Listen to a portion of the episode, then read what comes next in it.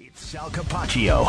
Sal Capaccio. Sal Capaccio. Sal Capaccio. Sal Capaccio. Sal Capaccio. Sal Capaccio. Sal Capaccio. On WGR. Sal Capaccio joining us from Indianapolis. Coverage of the NFL Combine on WGR brought to you by Awaken 180 Weight Loss. Fast, sustainable weight loss, then free support for life. Awaken180weightloss.com. And by Outlet Liquor. When you need to stock up, it's the place to buy a case. What's your outlet? Jeremy White with you, Joe out today, and Sal on the Western Hotline. Hey, Sal, good morning. Good morning. What was the game you stormed the court for? You, I mean, you never mentioned it. I'm pretty sure it was a Syracuse win over UConn. Um, I mean, okay. I'll have to look up like the 1998 Syracuse basketball schedule or 99 Syracuse basketball schedule because I definitely went on the court for a basketball game, mm-hmm. and I I know I, I st- the one I remember specifically, and you'll remember this: the McNabb to Brominski t- touchdown to beat Virginia Virginia Tech. I went on the field for yeah. that one. Yeah. Uh, throw, like throwing it the other way. He rolls right, he throws yep. left, right. Syracuse that, used to love. They used that. to love the yes. tight end throwback play. they did. I also stormed the court, the at the time Carrier Dome Court. It was 1994. I have the date here, February 12, 1994. A win over Kentucky. Hmm. The the uh, Kentucky came to the Dome in '94. They were highly ranked. Syracuse beat them. I also stormed the court. Uh, it's I've always been pro court storming. I mean, doing it, you know, because I think it's a part of the experience. I've always said I can't wait like we've watched some stuff like that, my son and I, and I'm like, look at these kids, this is crazy. And I said, you know, one day you're going to do that and you're going to FaceTime me and say, Dad, look at, I'm on the court right now, right? And I said, and I'm going to be be like, go get, go have a good time. But uh, a couple incidents lately, I do think they have to at least visit, you know, how or what to do about it. Not really sure because I've always thought it was part of the cool experience, but at the same time, you, you definitely can't have people hurt like that. Sure, right? Like, uh, yeah, it's. It, I don't know, Sal. Not to get like too deep into this. I, I having lived the life of the college kid just out there trying to have a good time, but not trying to hurt anybody, but realizing yeah. people do get hurt. That's um, right. You know, I, I, I, don't know. I don't. I don't want to like shame those kids for doing the same thing that kids have done to help grow the 100%. atmosphere for college basketball for decades. But of course, if college basketball did want to make some sort of adjustment, I, w- I would see the the reason. Yeah, for sure. So I so I hope Filipowski's okay. I think he sprained his ankle, but you yeah. know it was a shame to see, but it was a cool scene as well. I mean, you know, for me watching that, like, wow, look at that, and then you see that happen. So yeah. Um, hey, look, I mean, we we live in a city, Jeremy, to, to bring it back to football. We the Bill, Bills fans, it hasn't happened now. It's not going to happen now. They made changes, but. I mean, the goalposts came down a few times in Buffalo when yeah. Bills the Bills won big games and the fans, you know, stormed the field. Yeah, I, I wonder, could it happen again? Like if they were to win the AFC title at home, would people like try and jump on the field? People try. I mean, oh, some, I'm sure people would try. I just don't know if it would be able to happen these days. Yeah. Also, but there's no reason. Well, you, you, might they might want to go down the field, but there's no incentive to tear down the goalposts anymore because they're now right. mechanical, right? And right. they just basically come down on their own before that. So, Sal, you're in Indianapolis. Sean McDermott spoke yesterday. Um, talked for a, a, good long time, right? Like there was a lot to get to for the head mm-hmm. coach. Uh, what'd you come away with as, uh, as, as a big picture from what McDermott had to say? Well, look, I mean, his staff is getting younger, and there there was you know the first question was about you know Bobby Babich, who's his new defensive coordinator, and if he's going to call plays or if Sean's going to call plays, and he said they're still working through that. Now, I'm sure that they're at some level of understanding of what they want to do, and he didn't reveal that to us.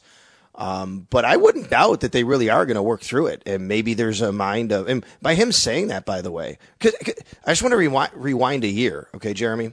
Last year, after we found out that Leslie Frazier was not going to be, you know, on the Bill staff, it came out and I learned and other people learned pretty quickly within the next few weeks that Sean McDermott was going to call plays. Like it wasn't said, but we knew it. Like we were told, okay, this is where it's trending, is where it's going, you know, just by people who kind of knew things. And then eventually it did.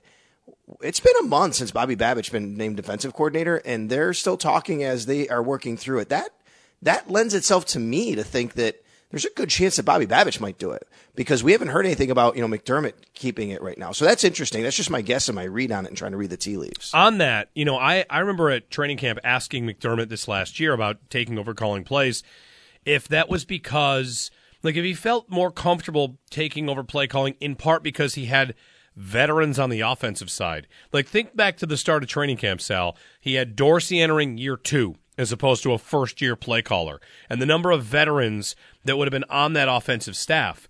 Like to me, that's one of the reasons he was able to step away from the offense and focus on defense. And now, like as you bring about bring up all these changes, and this includes a new special teams group, right? Mm-hmm. Like they young coaches, he might want to have more of a you know you could say a step back CEO, but it might whatever whether that seems like it's hands off, that just might be more hands on in different ways. Yeah, not special teams, but secondary for sure, right? You Thank you. Right, the, secondary coaches. Yeah, that's right. You have different coaches in the secondary. Um, yeah, it's going to be interesting to see because uh, he does have a younger staff. You know what he said, Jeremy? It was really interesting. I think you'll like this. He mentioned it was kind of a just a a comment that you really didn't really think about until I went back and re-listened. And he mentioned how he's got younger coaches and a few who've been in college, even Bobby Babich, who's been in college, um, Jahmile Addae now, the new corners coach who's been in college, a couple other guys. And he says, and they see the game through a couple different prisms. And I thought that was interesting to say something like that, right? Like he's actually thinking about how these guys came up through college where the game has changed a little bit more and they're doing things and now they're being added to his staff. So don't think for a second that didn't matter, right? That like he is thinking about how the game has evolved in different ways and these guys have seen it through their lens. So I thought that was an interesting comment just to say, hey, we have guys on the staff who've been in college and, you know, see things through their prism. And uh, through through a different lens, basically. Um, so I, I, thought that was interesting. Uh, the other thing that you know you can touch on that if you want, but the other thing that I thought was really interesting is I asked him about creating offensive play, explosive plays on offense. He talked about it when he met with the media at the end of season press conference, and he reiterated. I mean, this is something that I think the Bills have really talked about. So his quote was, and I think this is where it's kind of even evolved a little bit from a month ago, Jeremy, where he mentioned rack. Now we've heard about rack before, right? I mean, we yep. knew that the Bills wanted to be a rack team, and it's like, okay, well, this is what they want to do. He didn't go full out and say we have to be better at rack. What he said was, though, whether it's able to throw the ball down the field and complete it through the air down the field or get a short catch and run it down the field, you have to have the ability to do that, especially because of the way defenses are defending you these days. Split safety looks, keeping everything underneath, making you be patient. That's fine, but there better be a play in there where you get it down the field somehow. And that was really interesting. Sal Capaccio joining us in the Western Hotline from Indianapolis. You know, on that, the pursuit of those plays and the pursuit of explosive plays, to find out they were 19th in the league in, in explosive passing yep. plays was it's kind of jarring probably for Bills fans because, you know, even though you see defenses key in on certain things, you, you want to find a way, and I, I think this is what the Bills are kind of getting at, where Josh Allen really does have as many things at his disposal as possible. Just the the presence of someone that can give them those explosive plays means that it, it seems to me, Sal, it means it'd be defended differently, and life should just get easier overall for Allen. Yeah, I agree. I think that that's been a bit of a theme here, which is make life easier on Josh, make things easier on Stefon Diggs, which, you know, again, has been something talked about, you know, this offseason. Brandon Beane, I went back and re-listened to all the stuff he said about Diggs, and he said, you know, we have to get him more help so teams can't bracket him and take him away. You have Sean McDermott talking about explosive plays and player acquisition. So I, I just think that already we are set up for this week of they're they I think they bought a ticket on your train. I mean, I'm just saying, I think they did. Yep. That's what I think is happening here, to be honest with you. Yeah. They've also started restructuring season. We saw Connor McGovern yeah. uh, frees up about 3.4 in space.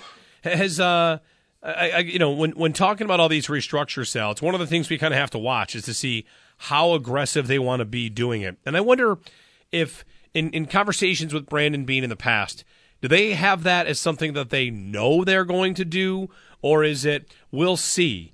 You know, we might not plan on moving player X's money around, but if it's the difference between getting this free agent defensive end or not, we might decide in that moment to do it. They don't love doing it. Uh, Brandon Beane would rather not do that a lot, but he he's willing to, and he said that. he doesn't love doing it. So the Bills basically, the way I see their contracts written, and you know when you look at some of the base salary and how they do this, I think they kind of build it into their own structure of, you know what, we're going to give a high base salary in a couple years. That'll give us that ability at that time if we need to. But if we don't need to, then that's fine. And we don't have that, you know, that cap challenge right there. So to me, it's a little bit of uh, the latter of what you said, which is we'll do it if we need to. And I, I think they know for the next few years they're gonna they're gonna have to get creative and do this a little bit. And you're you know you're gonna see this year, Jeremy. I, I can almost guarantee you. Same thing you saw with Leonard Floyd last year, and maybe another guy or two. I know I know a Milano extension, and when they extended Hyde, Dion Dawkins, whether it's extension or um, signing, you're gonna see void years now, I've been asked by people, what is a void year? It's a good question. You know, you talk about it's a new language kind of we've learned over the last few years because teams are really taking advantage of it. The Saints do it a lot, as you know, that they kind of ex- keep extending their salary cap. The Bills have done it a lot more often here. So, what a void year is, is when a player signs a contract for, let's say, four years and you give a $20 million signing bonus. Normally that's 5 million each year on the cap. It's simple. It's 20 million divided by four. But what you do is you add what's called void years. They're fake years. So you actually sign a six year contract to spread that money out even more.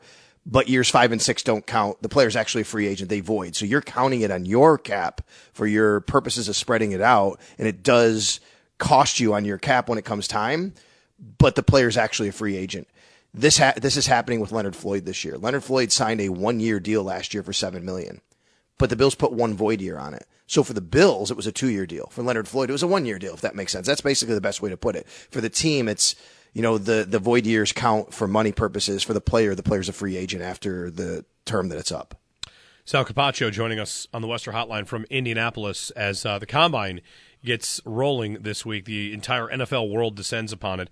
So I wonder, uh, you know, back to McDermott a little bit. His comments on the competition committee, which yeah. that's a thing that I was reading about it that um, boy, who boy, it's, it's, I'm going to blank on this. Somebody said it's actually a pretty high honor that for a coach to be selected for the competition committee means that you know the yeah. the league has decided this guy he rates, he matters, he's pretty safe. We can count on him. He it, it, it kind of makes you a figure in the league on some level. I, I would say, Jeremy, for my money, and I think that a lot of people would agree, it is the most prestigious committee you could be on in the league you are appointed by the commissioner, Roger Goodell. And you, yes, the, the, if you look at the people on the committee, they are, you know, people who have a stake in this league. They are head coaches, GMs, front office executives with people with names who've been around. Mike Tomlin's been on the comp- competition committee for years. Rich McKay has been the chairman of the competition committee. He's the CEO of the Atlanta Falcons. You have Katie Blackburn. She's the executive vice president of the Cincinnati Bengals. Chris Grier, who's the general manager of the Dolphins. Stephen Jones, we all know him from Dallas. John Mara, president, New York Giants. Then you have McDermott and McVay, who are just named, and Mike Tomlin. Now, sometimes it's nine people, sometimes it's 10 or 11. I think it's been as much as 12. I don't think there's an actual number that, you know, has to be. Um, you know, I've heard people think that, you know, you're not going to be selected unless Goodell thinks that you're going to be around a while. And I'm sure that's true. It doesn't mean that he necessarily thinks you're going to be the head coach of that team for a while, but you'll probably be in some sort of prominent position in the league for a while, which is why guys like McDermott and McVay and Tomlin, you know, get chosen. So it is a very prestigious committee. He, it was kind of like I, I thought he was kind of describing like the Hall of Fame the way it works. He said Troy Vincent texted him and he got a text and he thought that the team did something wrong. Like he had to call Troy Vincent back, right? And then he called him back and he was asked and he said it was pretty, pretty humbling. And he even got a text he said from Bill Polian about it, how important it is because you're a steward of the game. You are creating and discussing rules that will last really, you know, generations for the game possibly, but definitely for several years. So that's what their task is this week. So just so everybody's clear, they're not voting on any rules this week. The owners and everybody, they're not all getting together for that. That's the owners meetings in a month. They're laying the groundwork. The committee talks about these things now. And then from there, you'll have those proposals that happen at the owners meetings in a month. Okay. And, uh, you know, on on being on that, I don't, I don't know if this came up, Sal. Is McDermott would he be comfortable? Is he allowed to talk about how he, what he thinks about some of these things? Because there are two big ones right now that I think fans have a lot of opinions on. One, what to do about kickoffs. Troy Vincent said that they can't keep going the way they've been going on kickoffs because it's a ceremonial play. Mm-hmm. Then the other is the fumble out of the end zone, which I saw Judy Battista reporting. There's not a lot of momentum to change that, and you know McDermott being a part of the committee. Now the committee doesn't decide, like you said, right? They they just take it to the rest of the league for a for a big vote.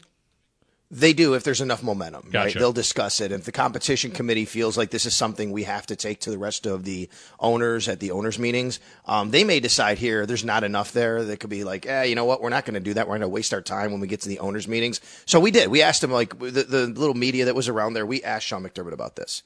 Uh, each one of them, which was, hey, what do you think about this? What do you think about that? Each rule that came up. And in typical Sean McDermott fashion, he never really gave you a full answer, but he also kind of joked Yep. and said, "Well, I'm on the committee now. I can't really give my stance on it." Um, he he did kind of to me give a little bit of an indication he feels a little bit about the the fumble out of the end zone rule the way it was described by Judy, which is, hey, you got to protect the ball, right? I mean, that's and he said, yeah, it, it benefited the Bills in their game against Kansas City. We know that, right? The Bills got the ball back when Kansas City fumbled it out of the end zone. And I even said that to him. I said, I know despite the fact that your team benefited from it in a game, like what what do you think about it? But he mentioned the player, you know, make sure that the player holds on to the ball. He said that's a, that's a coaching point. You know, you coach. You got you got you got to be able to hold on to the ball. So I kind of feel like where he might stand on that. He didn't give an indication on the other ones. He basically said like he's done a lot of listening and hearing what other people have to say, and it's a lot to take in. And then from there they'll discuss more. Sal, I found the date. I can tell you the date that I Okay. st- that I stormed the court. I, I've, I've discovered go. because it's I'm, I'm a student at Syracuse, and they beat UConn, and it would would have been the game that they started the season. Syracuse did 16 and 0, and they were ranked fo- fourth in the country, and they beat UConn. And went on to uh, who knows what they did that season, but they kind of blew out UConn. They were up big at the half, and yeah, 44-26 at halftime. So this was a game that was kind of over a long way through. So it would have been January 24th, 2000. I stormed the court at the Carrier Dome. On, now, th- th- this is a good example, though, of like what we're talking about. How Dukes is a close game, and do you pull your starters?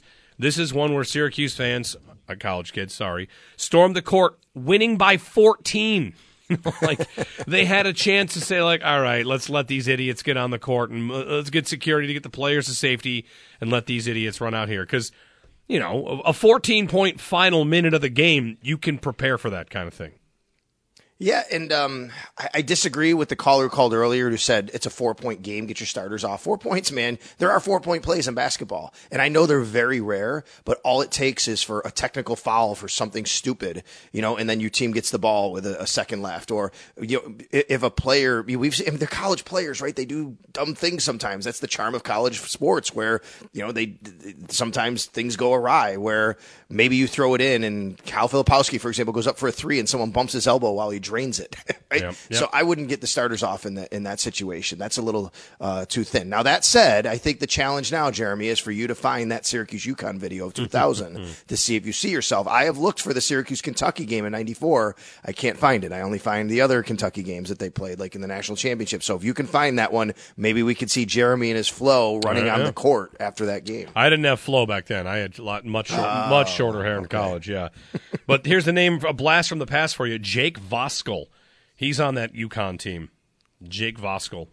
Jake, hey, speaking of blast from the past, amazingly, so I went to the Daemen basketball game this weekend. It was great, great college hoops here in the area. If you get a chance, D two Daemen, they played uh, D'Youville. I didn't even realize D'Youville was D two. They used to be D three, I guess. But you know, it's it's really Mike McDonald's just done such a great job with that Daemen program. And you know, we went to the game, saw Murph there. Uh, former Bills trainer Bud Carpenter was there. There's a, Howard Simon is there. Howard Simon's doing like some play by play for the radio for those games. It's crazy. So I, I- you know, you're big when Howard Simon shows up to your game, right? But anyway, I'm looking through the roster and I see the name Shumpert from Syracuse. Yeah. So Preston Shumpert, who was a great shooter at Syracuse, both of his sons play at Daemen University. And I did not know that until I went to the game.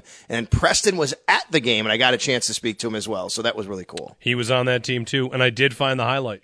I'm I'm, Okay. I'm watching the court storming from January 24, 2000 right now on YouTube. Sal, what's going on with this week? Uh, the schedule for you and for the Extra Point Show, the Northtown Automotive Extra Point Show, as we kind of roll through with our, our continuing combine coverage. Really important day today. We're going to hear from Brandon Beane today. That's at 1.15 p.m. So yeah, I'll have, I'll be on the extra point show. Uh, Joe's off today, but Zach's going to fill in for him.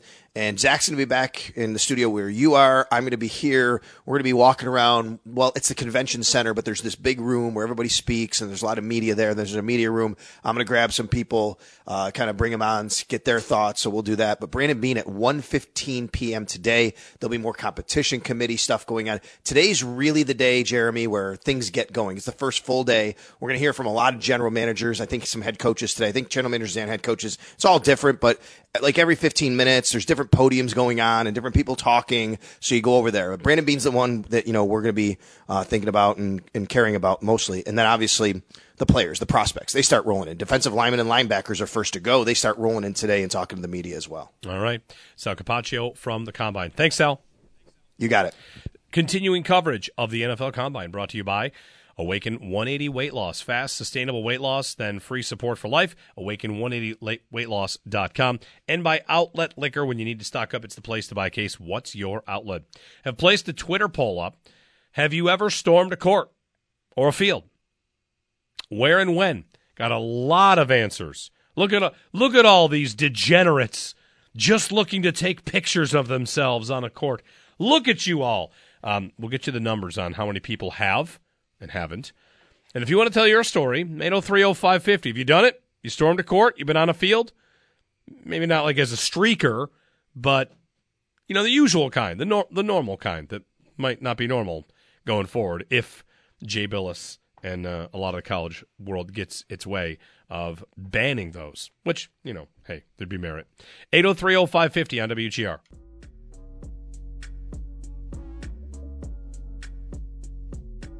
As an Arizona player, Duke player, typically the really good teams, I've had the court stormed on me four or five times. It's a part of it. It sucks. You don't want to see this. There has been things that have happened, but this is about college basketball. This is about college football. To say something, and I love Jay Bilas, a legend in this game.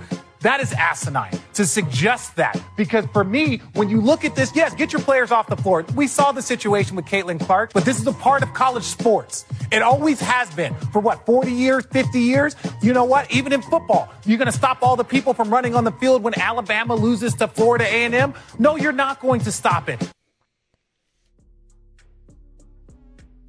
That's Richard Jefferson. Got a lot of court storming takes flying around, and I think they're all they're all right. Is that fair? Jay Bilas, I watched a in the break. I watched a video of Jay Bilas from a month ago.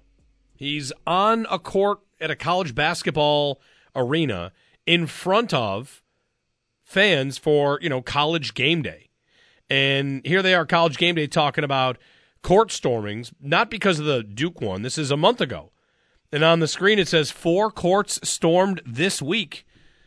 And here's Bilas to talk about how it shouldn't ever happen. And the fans the fans boo him. You know, you've seen college game day. I really think and he he he makes a correct point to say that ESPN and all of the college atmosphere, the building of college sports into this crazy you want to say powder keg, whatever you want to say, it has all happened as a result of boosting up how intense it's supposed to be. Duke has long set the standard for how intense these games are with the Cameron Crazies and you know whether over the years it's Dick Vitale or whoever. College sports, college game day. Look what college game day does every single week going to these big college football games and there's 5,000 people standing behind the stage holding up these very weird signs. Some of them are crude and get seized. Others are just kind of funny. Others you have to look up the meanings online. You know, it's just college sports has become, you know, whatever cultish, however you want to say it, and a lot of a lot of people go go to college, and whether you're watching D three, D two, D one, or you know they get for different names now, just seems to me like acting like it's a problem now or today. Like there's one there's one piece of the quote from Bilas that I don't like because I think it's just low hanging fruit. It's the entitlement of the kids. Oh, okay. I mean, were the were the people that ripped on the goalpost when the Bills beat the Dolphins were they entitled? That, that, that's that's a word that gets used by old people today to talk about young people today. Oh, oh, they're entitled. Court storming has been happening long before entitlement became some sort of buzzword about a generation. So that part of it misses me. The rest of it safety of players, safety of students. Yeah, I get that. That makes total sense. I have stormed the court once and a field once, both while I was at Syracuse. They got wins. Looking back, would I say that storm the court for a 14 point win against UConn was necessary? No, but you know, a lot of times it's also not exactly violent like it was Wake Forest Duke. It's kind of just I'm going to walk out here, and then uh, all right, looking around. So this is what it's like to stand at mid court. Okay, now I'll go back to the dorm. So 8030550. I put up a Twitter poll. Have you ever done it? And if so, where and when? And I have a lot of stories uh, to get to via Twitter. And Tim in Rochester is going to lead us off. Hey, Tim. Hey, how's it going? Good. How are you? Doing well. So I got a little different one. This is from about spring of 2003, winter spring.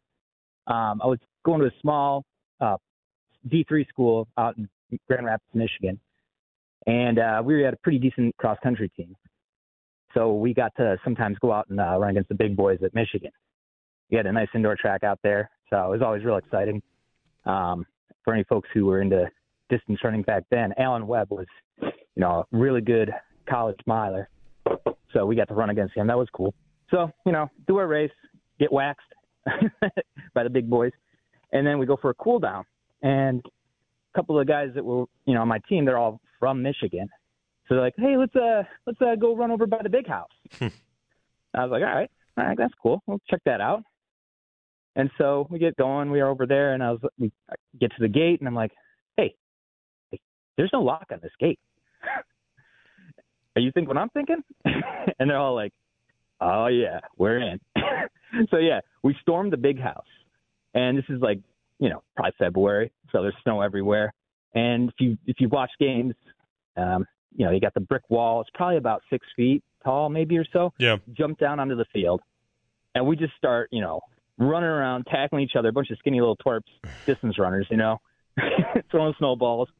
It was just great. You know, nobody Nice. bothered us, didn't get caught. Definitely like such a cool memory though, just to look up and that. I mean, the big house is enormous. Yeah. You ever been there? Yep. It's just just insane. Yeah. So yeah, that was a cool one. Very cool. Thanks, Tim. You know, just that idea of standing at ice level, field level, for a building that you grow up maybe going to and never being in that spot. I mean, it's pretty cool. Josh, you were you went for the the company had a skate at the arena a couple weeks ago, and you were posting pictures from that. I, I we went a couple times where the Sabres would have season ticket holders. At the end of the season, you can paint the ice, you know, and then they take pictures. Really cool event for you know kids and families. You go paint the ice when the season ends. Hopefully, do it again this year. And you know, I've been to that building a, a lot of times, and there's something about walking on the ice or being down on it where you kind of look up and see, and you can't help but just think like, man. It's 19,000 people. There are much bigger stadiums. There's the big house. But being at field level of, of a stadium that you've gone to a million times and been up in the stands, it's an experience. That's the one thing I couldn't stop doing when I was skating around. I was I just kept looking at all the seats and thinking, "Oh, I've sat there, I've sat here, I've sat there." And it's like it's it seems so small when you're like way up in the 300s, but when you're on the ice, every everything looks huge. And it's it's just such a surreal experience. I don't even know if I can really fully describe it because I, I just couldn't get over the fact of like looking at everything Yeah. and seeing like the little things that you can't see from the seats and it's just I don't know it's really interesting Yeah. It gives a perspective of being the person in the spotlight that's down there at the the pitcher's mound or whatever. I think about this with different places I've been when I went to Barcelona, walked out onto the field where Barcelona plays and that's a that's a gigantic stadium and you just think man, what this place must be like to be a person on the field here. that's like 100,000 people It's crazy. They have seats that my my memory of that place is I'm I'm looking at some of the seats thinking like that can't be up to code. Like I think there's a seat on top of the jumbotron on the one end and one stacked in the corner. How many seats? 99,354 Yeah, that's probably the biggest one I've ever been in because I I have shamefully I've never been to the big house. I know, I know. I don't know how it's gone. I've gone this far. I've been to Michigan several times. I went to Yost Ice Arena a handful of times. I've been next to the big house. I needed what Tim did. I needed I needed to just walk by and find the door open. and then you know just walk in. Steve in Buffalo is next up. Hey, Steve. Good morning. Hey, good morning. I really enjoy your topic this morning. It brought back a fond memory for me. Uh, I was 14, and I used to go to the Bills games with my dad and my uncle, who are no longer with us. Um, I went to the championship game when the Bills beat the Chargers, and I got on the field. And my, one of my memories is that back then they had the two goalposts, and the guys were tearing down the, the goalposts, and I got to touch the pad like it was almost like a holy grail that protected the goalposts. And it was just, it was pandemonium there. Uh, it was crazy that when the Bills beat the Chargers, and they were basically losing that game until the Keith Lincoln, uh, Mike Stratton play, and it was a very exciting time. So thanks for the memory, Yeah. guys. It was exciting. Yeah, thanks, Steve. 1964 championship game. Uh, Johnny in Buffalo. Hey, Johnny. Good morning. Hey, good morning, guys. Um, you know, a couple court stormings that I love to see. Um, one of them was Syracuse back in 2007. I was at the game. Uh, they played Pitt, and Pitt was ranked like number two or three in the country. Um, and Cuse was on an unbelievable run. Obviously, that's a mellow year, but Cuse uh, end of game situation. Somebody launches the ball down the court. Everybody, team crowd thinks the game's over. They rush the court. Uh, but they have to review it. They put like I don't know a second back on the clock, so they have to clear everybody off. Uh, they clear everybody off the court. Uh, I can't remember the Pitts player name. Ridic- they had some ridiculous guards back then, but inbound the ball, half court shot. Crowd thinks he got it off late, but he hits his half court shot, and so they have to clear the court again Yeah. to review it. And then uh, after they review, no good. Crowd finally rushes for a third time. You know, pandemonium on the court. That was awesome. Um, and then one on a much much smaller level, uh, crowd, court storming that I was a part of. Um, I went to Canisius College, and uh, back in 2008, it was um, Canisius was on like a 12 game losing streak, playing Niagara, who had you know one of the better players in the country actually uh, on the team, and Canisius 12 game losing streak. Frank Turner and and the team they just won by I think three points. Crowd rushed the court because we had a, you know we had a top 10 number one play on Sports Center that night from a, a ridiculous dunk from Elton Frazier. It was a lot of fun to rush. You know you just you're caught up in the moment of everything, and no matter how big or small of a school, um, I feel like when you're a college kid, you've got so much energy. You know, you're with your you're with your people who you, who you're living with, who Yeah. you're doing life with here, and you're you're supporting a team, you're supporting your school, and you're having fun. And I, I can't see court storming getting taken out of the game because that's what college sports is. It's emotion. Yeah. It's raw passion. So I love it. Yeah, thanks, Johnny. You know, been texting with Howard the last couple days, um, just because his son went to Michigan State, and you know, to to watch Howard even kind of just over the over those years when that was happening, just jump on and be like, well, now now I'm a Spartan. like I, that's the, the the college, whatever that atmosphere. These these court stormings, these college athletics, it is 100% a tool for recruiting. The idea that you can get students to come to your school because they will have, hey, here's this thing that we all love to rally around. I mean, think about we sit here and talk about the Bills and the and the Sabres, and we talk about sports all day. And a lot of times when you are a fan of a team, it's because you're born there. Your dad, your mom, you know, your sister, whatever. They were fans before you, and you woke up and you were wearing Zubaz onesies and you're watching the Bills. Like that that was chosen for you, that's your life. And when it comes to college sports, you get the opportunity to say, well, I'm going to go here instead. You know, if you have the opportunity to go to college, it's not for everybody. It doesn't need to be at all. But one big selling point is like, hey, you want to go to Alabama? This is what we do on Sundays during football season or Saturdays. So we do on Saturdays during football season. And that can be a, a big pull, of course, saying, well, you know, all things equal, I got a good education here, I get a good education here, but I have the chance to, oh, I'm a Kentucky basketball fan now. Oh, I'm going to be whatever. It's just, it's, it's definitely a selling point. And they don't sell you specifically on court storming, but what court storming is, is it is a byproduct of that that passion, that unification, that bringing everybody together that sports does. Except this is often more people from around different parts of the world coming together. You've got, you know, students from all over. So it's hard to envision college sports without that. We don't really get it in the NFL anymore. When's the last pro sports event where the it just doesn't happen?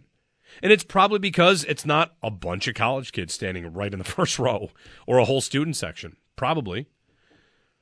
Hockey, why don't they don't get stormed? I feel like the ice is the main factor. Well, in the one time somebody tried to do that, Rob Ray beat him up. So that didn't go well. See, there you go. College basketball. Here's your solution. Uh, put in a mechanism where as soon as the buzzer sounds, the court turns to ice. Like, no one will run out there anymore. Like, ah, all right, I'm good. I don't know if that's feasible. Probably not. I don't think science is advanced no. enough yet. We don't have instant frozen courts. No, the best we've got is the time lapse videos of changing a court to a rink, and those usually take like two hours. The time lapse is five minutes or two minutes. Anyway, 803 550 1 552 550. On your court storming history, if you've got one, you can join us here on WGR. Jeremy White with you. Don Granato, Sabres head coach. He's coming up at 8 o'clock. Uh, we'll check in on the state of the Sabres. They are in Florida with a couple of big ones coming up. Tough set of opponents these next couple games to follow their three game win streak. So we'll see if they can keep things rolling and keep things alive. You know, alive. Also, an update coming on Jeff Skinner, who left practice, was going to get some imaging. We'll see what Don can tell us about him. It's all coming up here on WGR.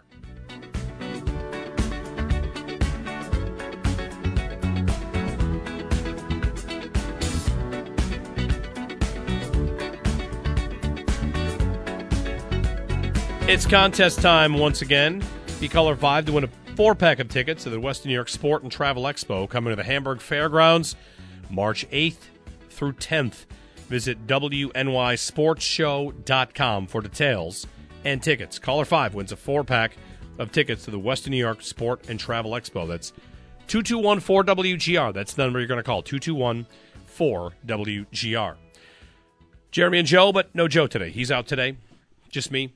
If you missed Sal from the combine, he checked in at 7 o'clock. We'll talk with Sabres head coach Don Granato coming up in a moment. Sabres and Panthers tonight. Florida, of course, has uh, been red hot.